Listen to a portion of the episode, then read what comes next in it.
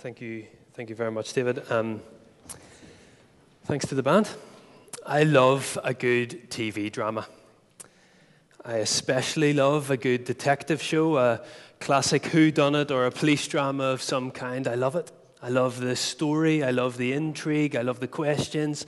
I love the twists and the turns. I could watch them for days, literally. And the passage that we're going to be looking at tonight is full of some of that drama. It is full of everything that a good U.S. drama would have, maybe English too, but particularly the U.S. drama. It's got greed, it's got murder, it's got lies and deceit, it's got lust, it's got sex, it's got everything a good U.S. drama would have. The difficulty, however, is that this account, this passage that we're going to be looking at tonight is not fiction. It's not in the Bible for our entertainment. This passage is actually tragic. It is painful. It is difficult to listen to. It's difficult for many of us to read and engage with. And the reason for that is because in this passage that we'll look at tonight, we see how the sinful actions of an individual brings devastation not only to them, but to the people around them as well. And that's why I think this makes this passage impact all of us, because all of us have experienced the consequences of someone else's sinful choices. Or perhaps even we have been at the center and we have seen how our sinful choices ripple out far further than we could have ever imagined. And perhaps you've heard the account of David and Bathsheba before. Perhaps you've even heard a sermon on it before. Perhaps you've never heard this story, but somehow your interest has been perked. However we hear this message this evening, I plead with you from the outset to please engage. This is one of the passages of Scripture that sometimes we look at and automatically think of who this might apply to. And so because tonight we're going to think about David and Bathsheba, which shows us the causes and consequences of adultery, maybe perhaps your mind automatically goes to families that you know who have been impacted by that. Maybe your mind automatically goes to that piece of gossip that you've heard going around the workplace. Maybe your mind goes to everyone else who this could impact, and in doing that, we lose something. We lose the sense of impact that it could have for each and every one of us, which I totally believe that this story has. See, this is a passage where we plainly see how the effects of our actions, no matter how seemingly small they seem to us, can lead us down paths that we never intended to go down. And very often, by the time we realize we're down the path, the damage to ourselves and to others has already been done. And so tonight we're going to think about temptation. And on a commentary on this passage, one commentator has really helpfully stated that Satan doesn't start out tempting us with the big sins. He simply invites us to gaze and assures us that no harm will come of it. And so yes, we might instinctively read this passage and think, this doesn't apply to me, but I think this statement makes it apply to all of us in some way or another. And so with that being said, this passage does contain a wealth of lessons, and we could do a whistle-stop tour and only scratch the surface of some of those, but I don't think that would be doing justice to any of it. And so tonight, I want to look at the obvious implications that this story raises around issues of relationships and sex. Now, as I've mentioned already, that doesn't mean that the lessons we learn for this area of our lives don't impact on the others. Those are transferable skills, if you like. But let me warn you, in light of that, that tonight might be uncomfortable. I know it is for me. I might talk about things not normally talked about in church, but isn't it encouraging that the Bible, that God's Word, shines light on every part of our lives? And actually, I think we would be doing a disrespect to the Word of God if we tried to gloss over the ugliness that it often presents right in our face. So let's dive in. And we're going to be thinking, as the screen will show, about 2 Samuel chapter 11 and 12. And if you are looking at the pew Bibles in front of you, that is on page 314. Now, because we're covering two chapters tonight, we're not going to read it all, you'll be glad to know, and we're also not going to deal with everything that both of those chapters raise. And so in light of that, let me summarize the context and outline the story for us, and we will read one section of it, if you don't mind. We are 4 weeks into an evening series here at Windsor, which is basically like a season 2 of a box set. And last year we started season 1 where we saw the rise of David from a young shepherd boy to becoming the second king over all of Israel. And 4 weeks ago we started season 2, and since then we've been looking at the start of David's reign, and so far it's been pretty good. David has seen some fairly good military gains as king. He's been enjoying a pretty close relationship with the God who put him on the throne. And as David, as in our David, Pastor David, not King David, that's complicated. Don't call our pastor David King David. That's not okay. As David, our David, was showing us last week, King David has been demonstrating and executing his reign with grace. And he has been held in high esteem by the Israelite people up until this point. And that very roughly brings us to the start of chapter 11. And chapter 11 begins with some interesting phrases that we will come back to later, but I just want to highlight for now. 2 Samuel chapter 11 starts with, "In the spring, at the time when kings go off to war, David sent Joab out with the king's men and the whole Israelite army. They destroyed the Ammonites and besieged Rabbah, but David remained in Jerusalem." Now, nothing seems too out of the ordinary here until we see how the story continues in the rest of verse 2 through to verse 4. "One evening, David got up from his bed and walked around the roof of his palace. From the roof, he saw a woman bathing. The woman was very beautiful, and David sent someone to find out about her. The man said, 'Isn't this Bathsheba, the daughter of Eliam and the wife of Uriah the Hittite?' Then David sent messengers to get her, and she came to him, and he slept with her." And now we see the problem that was caused by David being in Jerusalem rather than being on the battlefield with his men where he should have been. And back to the details later, but the account continues, and it's revealed through chapter 11 that Bathsheba falls pregnant as a result of her night with King David. And in the context of the day, we need to recognize that that meant some serious issues, because the penalty for adultery was death. And seeing as Uriah, Bathsheba's husband, was on the battlefield, this pregnancy is going to cause some serious issues for Bathsheba and whoever the father was. As a result then, in one of the strangest attempted cover-ups that I know of, David sends word to his military commander, Joab, and he says, "Send Uriah home." So Uriah comes back and David entertains him. And basically David tries to explain that, "Look, Uriah, you've had a hard time. Head home and spend the night at home, and then you can go back to the battlefield." Evidently, David is trying to make sure that Uriah goes home, spends the night with Bathsheba, so that Bathsheba's pregnancy seems the result of their union, and therefore no one will ever have to know about David's night with Uriah's wife. Sounds like a good plan, but it's foiled. And it's foiled because Uriah is a man of honor. We see from 1 Samuel 21 that active duty soldiers aren't supposed to have sex with their wives when they're on active duty. Uriah knows this, and he also explains to David that the Ark of the Covenant of the Lord is spending the night in a tent. The rest of his mates on the battlefield are spending nights in a tent, so how dare he go home and spend the night with his wife? So Uriah sleeps outside. David, he hasn't finished yet, and so the next day he invites Uriah back into the palace, gets him stocious drunk in the hope that Uriah will forget his principles and head home and spend the night with Bathsheba. Doesn't work again. And so, unfortunately, David resorts to plan C.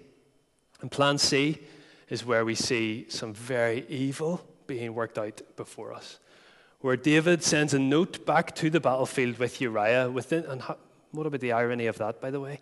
Uriah is carrying the note. And in the note, whenever he gets to Joab, the military commander, reads the note, which plainly says, "From King David, put Uriah in the fiercest point of the fighting.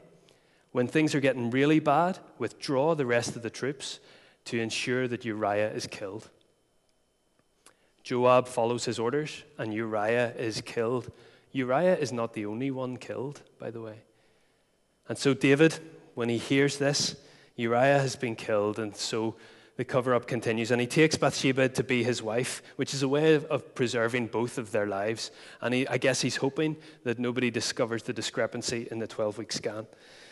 Now we enter chapter 12, and it seems as if David has gotten away with things, and then Nathan, who is David's spiritual advisor, Nathan is a prophet of God, and he comes to meet with David and brings a message from God, and this is where we're going to read the first 14 verses of chapter 12, and as we do, and as our practice here in Windsor, if you'd like to stand with me, if you're able, for the public reading of God's word.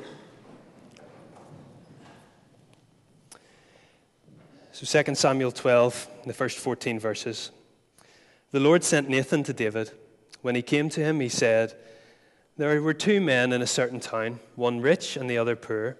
The rich man had a very large number of sheep and cattle, but the poor man had nothing except one little ewe lamb that he had bought. He raised it, and it grew up with him and his children. It shared his food, drank of his cup, and even slept in his arms. It was like a daughter to him. Now a traveler came to the rich man, but the rich man refrained from taking one of his own sheep or cattle to prepare the meal for the traveler who had come to him. Instead, he took the ewe lamb that belonged to the poor man and prepared it for the one who had come to him. David burned with anger against the man and said to Nathan, As surely as the Lord lives, the man who did this deserves to die. He must pay for the lamb 4 times over because he did such a thing and had no pity. Then Nathan said to David, You are the man. This is what the Lord, the God of Israel, says. I anointed you over Israel, and I delivered you from the hand of Saul.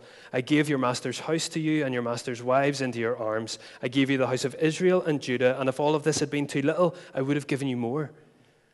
Why did you despise the word of the Lord by doing what is evil in his eyes? You struck down Uriah the Hittite with the sword and took his wife to be your own.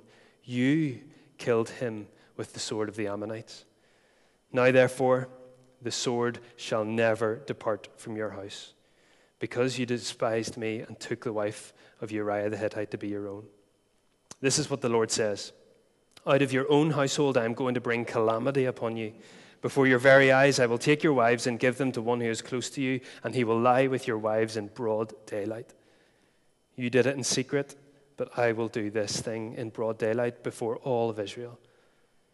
Then David said to Nathan, I have sinned against the Lord. Nathan replied, The Lord has taken away your sin. You are not going to die. But because by doing this you have made the enemies of the Lord show utter contempt, the son born to you will die. Grab your seat and let me explain the rest of the story and the rest of this chapter. Chapter 12 continues with the tragic unfolding of the consequences God has laid out. So David and Bathsheba's firstborn does die. And all of the rest of the consequences in the later chapters through 2 Samuel are laid out before us.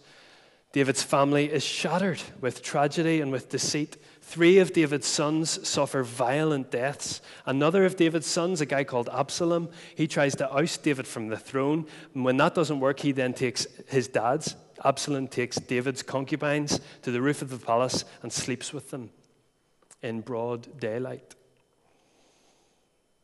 See, all of the things that God said would come to pass did,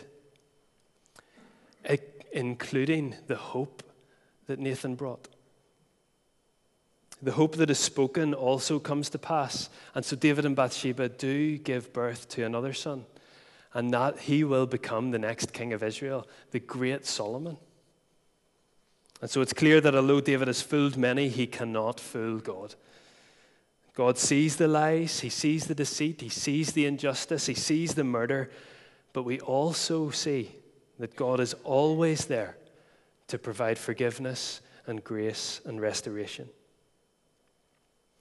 And so with that total account in our minds, with that as our umbrella that we're going to sit on for the whole evening, I do want us to hone in on one of the major issues, and that is the issue that sparked the whole sequence of events in the first place, and that is, of course, David's inappropriate desire for Bathsheba, David's lust.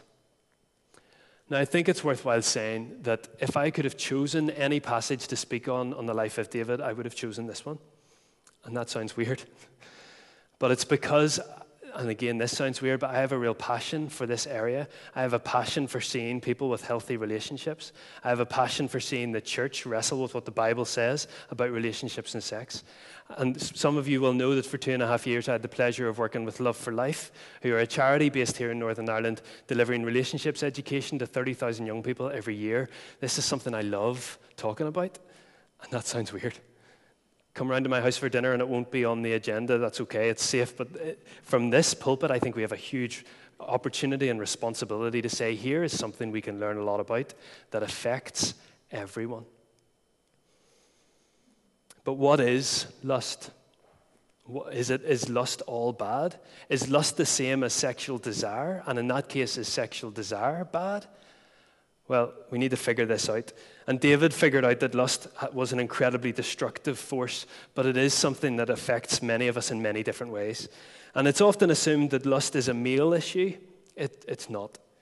We need to let that cat out of the bag. It is not just a male issue. This is an issue that has the potential to control your life. It is the potential to ruin your relationships. And I believe it is the potential to cause a fracture in your intimacy with our holy God. So this is a serious issue. But we need to begin by trying to come up with and land on a usable definition of what lust is.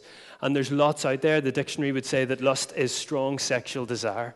Other sources would say that it is an emotion or a feeling that, an emotion or a feeling of intense desire within the body, and therefore not just about sexual desire. Obviously, in our context of David and Bathsheba, we want to think about what lust means in terms of relationships and sex. And there's a pastor in America called Matt Chandler, and he has defined lust in this way, that lust to look upon a woman or a man or a woman with lustful intent is to want from them what you are not in a covenant with them to get. To take what is not yours is a better way to say it. Now, I think that definition is helpful. Unfortunately, it's not that portable for me to take with me through the rest of the sermon. And so what I want to do is explain another definition of lust that a friend of mine from England once told me through a sermon that he was delivering on this topic. And he explained that lust is sexual desire out of proportion. Sexual desire out of proportion. And I think this is most helpful because it clarifies that the problem is not with sexual desire itself. Sexual desires we see from the perfect created order of God in Genesis 1 and 2, that is not a problem. God has gifted us with the gift of sex. In Genesis 1 and 2, we see Adam and Eve created in perfection, and into that perfection, God introduces the gift of sex. In the rest of Scripture, for example, Song of Solomon, we see sex and the desire for sex between a husband and a wife celebrated and rejoiced. And so I think the biblical standpoint is that sex is a really good gift that God gives. And therefore, I don't think that Christians have any place to be anti-sex. Now, of course, there's a caveat to that, because the design of God is for a specific context. In Genesis and throughout Scripture, we see that God has given us the gift of sex to be celebrated and enjoyed between a husband and a wife in a lifelong commitment of marriage, and what Matt Chandler calls that covenant of marriage. And when enjoyed within that framework, sex can be wonderfully and forcibly unifying for a husband and wife. Now, of course, that's not the context in which we see sex taking place with David and Bathsheba. Here we see humanity taking a good gift from a loving God and misusing it. And isn't that the way we see it played out in the world around us today? God gives good things, yet through our misuse of them or through our rejection of the original design for them, we reap the consequences of that.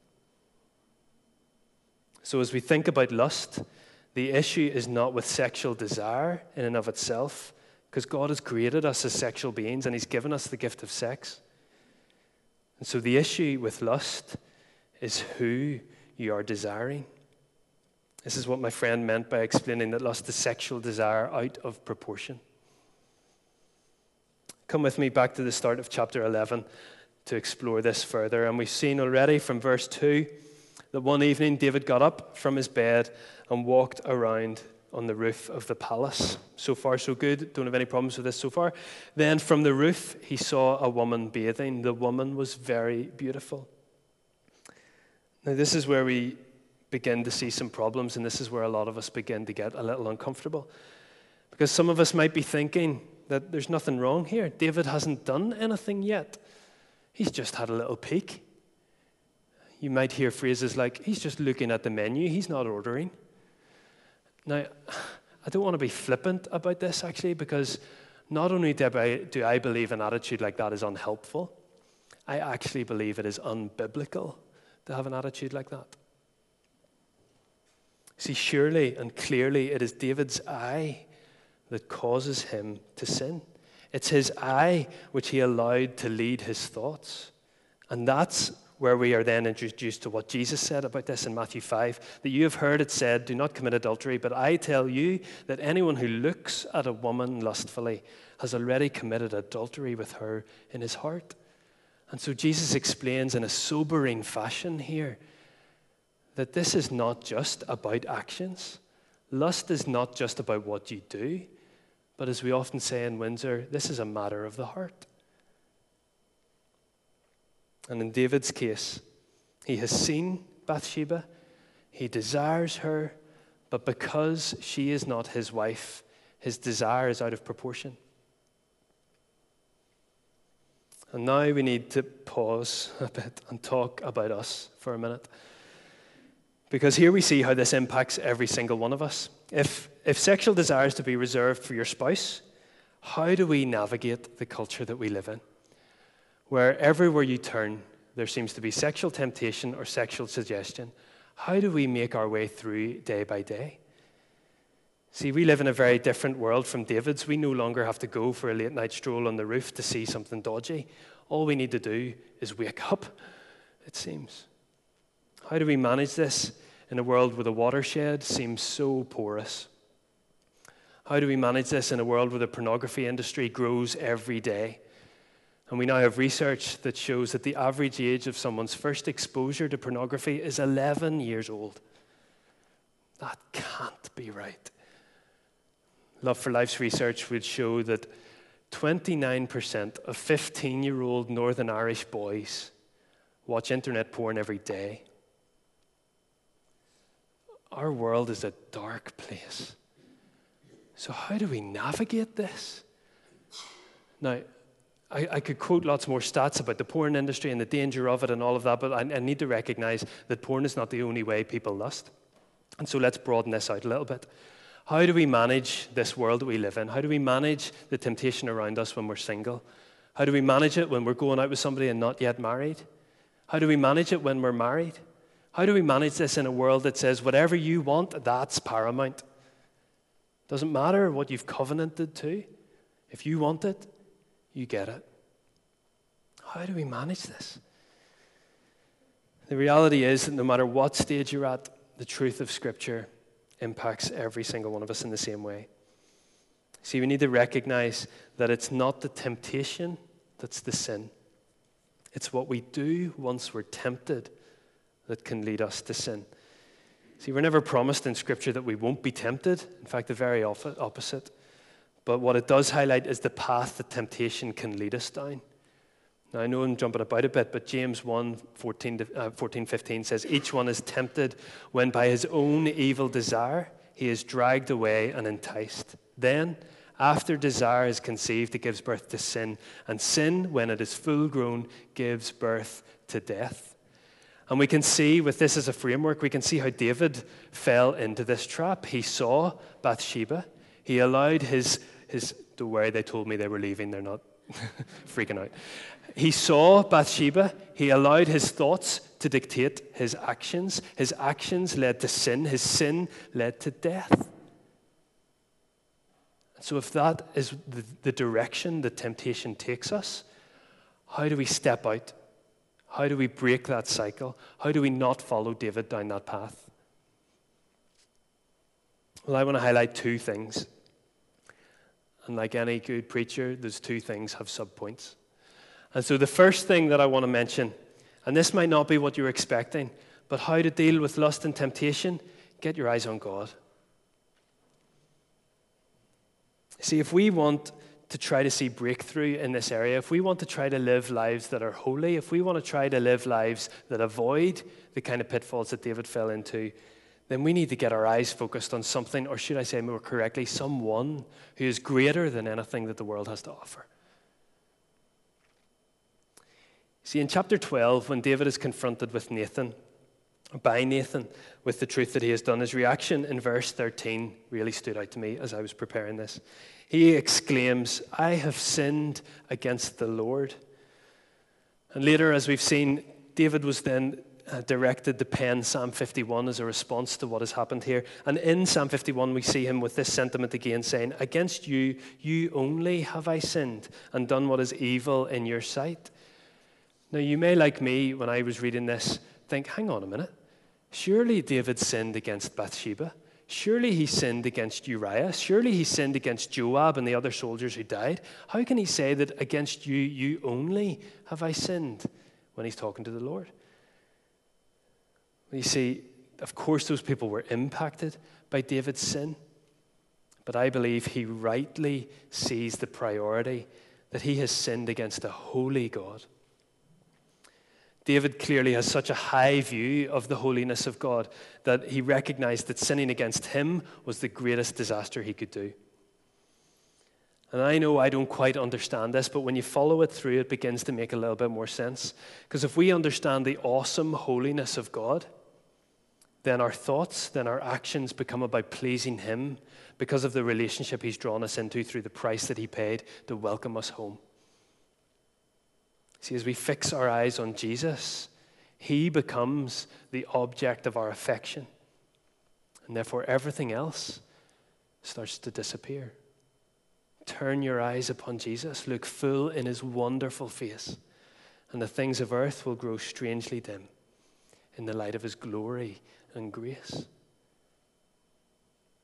So in our moments of weakness, in our moments of temptation, we turn to Jesus.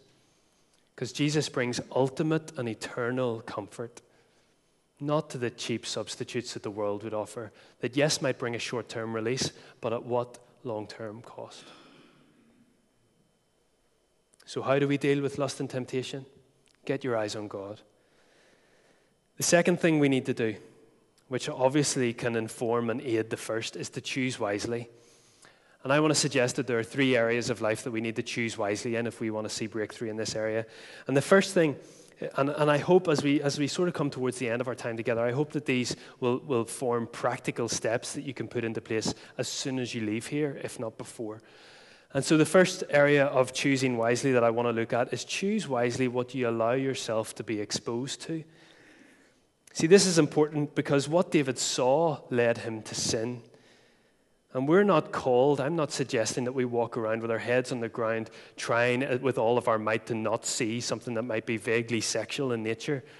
But what I am suggesting is that the issue is what we do when we see something. Do we quickly divert our eyes? Do we not allow that glance to become a lingering look? The most helpful advice I can give is advice that someone gave me, which was to bounce your eyes, which is weird. But follow me through. If you're walking down the street and you see something that you know might spark a thought that's not going to be helpful, look at something else. If you're driving down the street and you see a girl who's in the summer enjoying the hot weather, are you going to watch her walk by or are you going to bounce your eyes to something else? Now, if you're driving, bounce your eyes to the road. But are we going to bounce our eyes? Are we going to allow that look to start to allow us to entertain thoughts? Or are we going to say, no, that's not going to be helpful. I'm looking at something else. So there's temptation all around us. But from 1 Corinthians 10:13, we know that God always provides a way out for temptation. And I could talk lots about what that way out might look like. But the obvious thing is sometimes the way out of temptation is not to invite it in the first place. And to put some legs on that, can I ask some very difficult and searching questions? For example, what channels are available through your television? What websites are accessible from your phone, from your tablet, from your computer? What magazines do you allow yourself to browse through? What novels have you read recently? See, these are difficult questions because often they will involve you having to explain certain actions to other people that it could affect.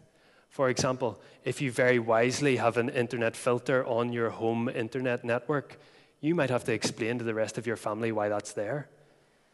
And that could sound like a horrible and awkward conversation, but I would like to suggest that having that conversation with your family about how you want to protect yourselves from temptation, how you want to aim for God's high standards of holy living, that's going to bear great fruit in your family relationships.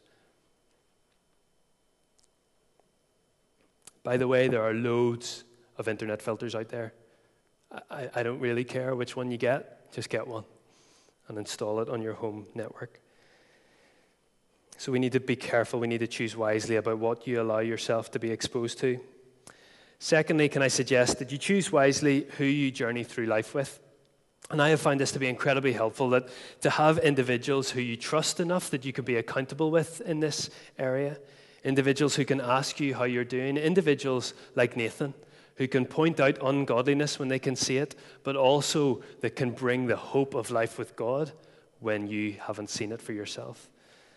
And so we need to recognize that God doesn't leave us to meander our way through this life on our own, but he provides us with treasured companions for that journey. And so let's be a community of believers who love and trust each other enough to share the deepest parts of our lives with one another.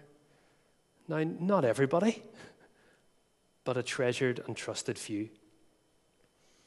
And in terms of, because I mentioned it earlier, let me highlight a couple of accountability mechanisms that are available if pornography is one of the issues, okay? Now, I'm not suggesting that it might be, but statistics would tell me that it is. And so the first is X3 Watch. Now, this is from an organization called TripleXChurch.com, who are based in America. And what this is an accountability software that you download for your computer, and your accountability partner gets an email every 2 weeks of any questionable websites that you might have visited. Now, that obviously has two impacts. It allows your accountability partner to have hard evidence to have a conversation with you about, like, what are you doing here? How can we beat this together? But it also is a great incentive to not visit those sites in the first place. If porn is an issue that you're dealing with and struggling with, then Click2Kick is a new initiative that's been launched by a brilliant organization in America called in the UK called the Naked Truth Project. And so this is online accountability and support groups. And so please visit that if you need more information. And finally, Exit is an organization, a sort of a group of organization that is based locally here within Northern Ireland. And so if you just want more information, if you want to find out whether this is a real issue or not, if you want to find out how to help somebody who comes to you with this issue, then please visit exit.org.uk and you can find some helpful advice from local people on there. So we've seen, how do we deal with lust and temptation? You get your eyes on God and you choose wisely what you allow yourself to be exposed to, and what and who you journey through life with. And finally, if we collectively want to deal with this issue, we need to choose wisely about the attitude that we hold. And what I mean by this is that we need to realize that every single one of us are in need of God's grace. Every single one of us has areas of our lives that we need to work on. And that should inform a couple of things. It should inform our attitude to people who share with us their burdens. And it should also inform how we approach our holy and loving God. And so it should inform others who share with us, because our attitude should be that of Christ Jesus, that we demonstrate grace. And that can be really hard. And I am not suggesting that if someone who shares something with you, if that is hurtful for you, I'm not saying that you pretend that it's not hurtful. But I'm just saying that somehow we need to show the grace that we've been shown. And man, that's a challenge. And secondly, then, it impacts our attitude and how we approach our loving and holy God. Because to take David's model, his reaction was to approach God in Psalm 51, where we see him repentant of his sin, where we see him agonizing with God, where we see him pleading with God to restore to him the joy of his salvation. And so we recognize and remember that God sees and knows everything.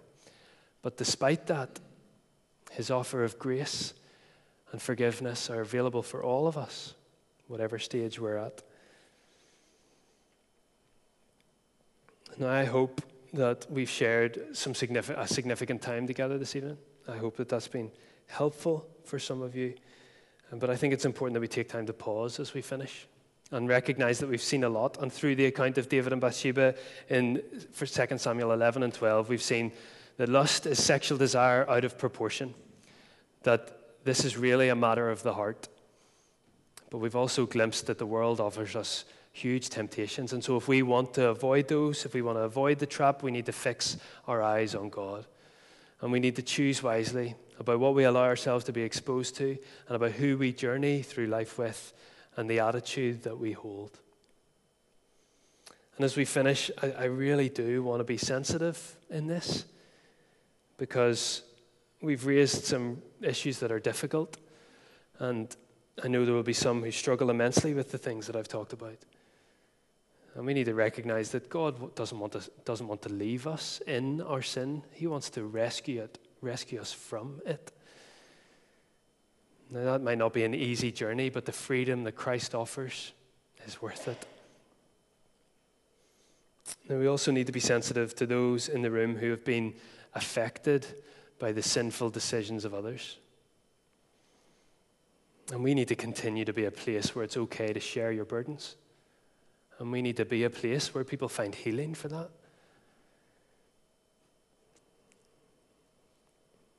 But however you're affected by all of this, please don't leave tonight if you've been confronted by God about something. Don't leave anything undone if God has been highlighting something. But don't do it on your own either. After the service, there'll be prayer ministry available, and I know that that's a big ask. It's difficult most of the times to take the courage to come forward to ask somebody for help in prayer. And on a night like this, are you kidding me, Drew? But don't struggle on your own. We want to be a community of people who walk together. We're all broken. Nobody's claiming perfection here. So help each other. And as we close, I pray that we would be a community of believers who celebrate God's design for sex. I pray that we would be a positive message in a world filled with such brokenness. I pray that those caught in the snare of temptation would know freedom. I pray that the lives that have been impacted by the sinful choices of others would be healed. And I pray that all of us would know the joy of our salvation.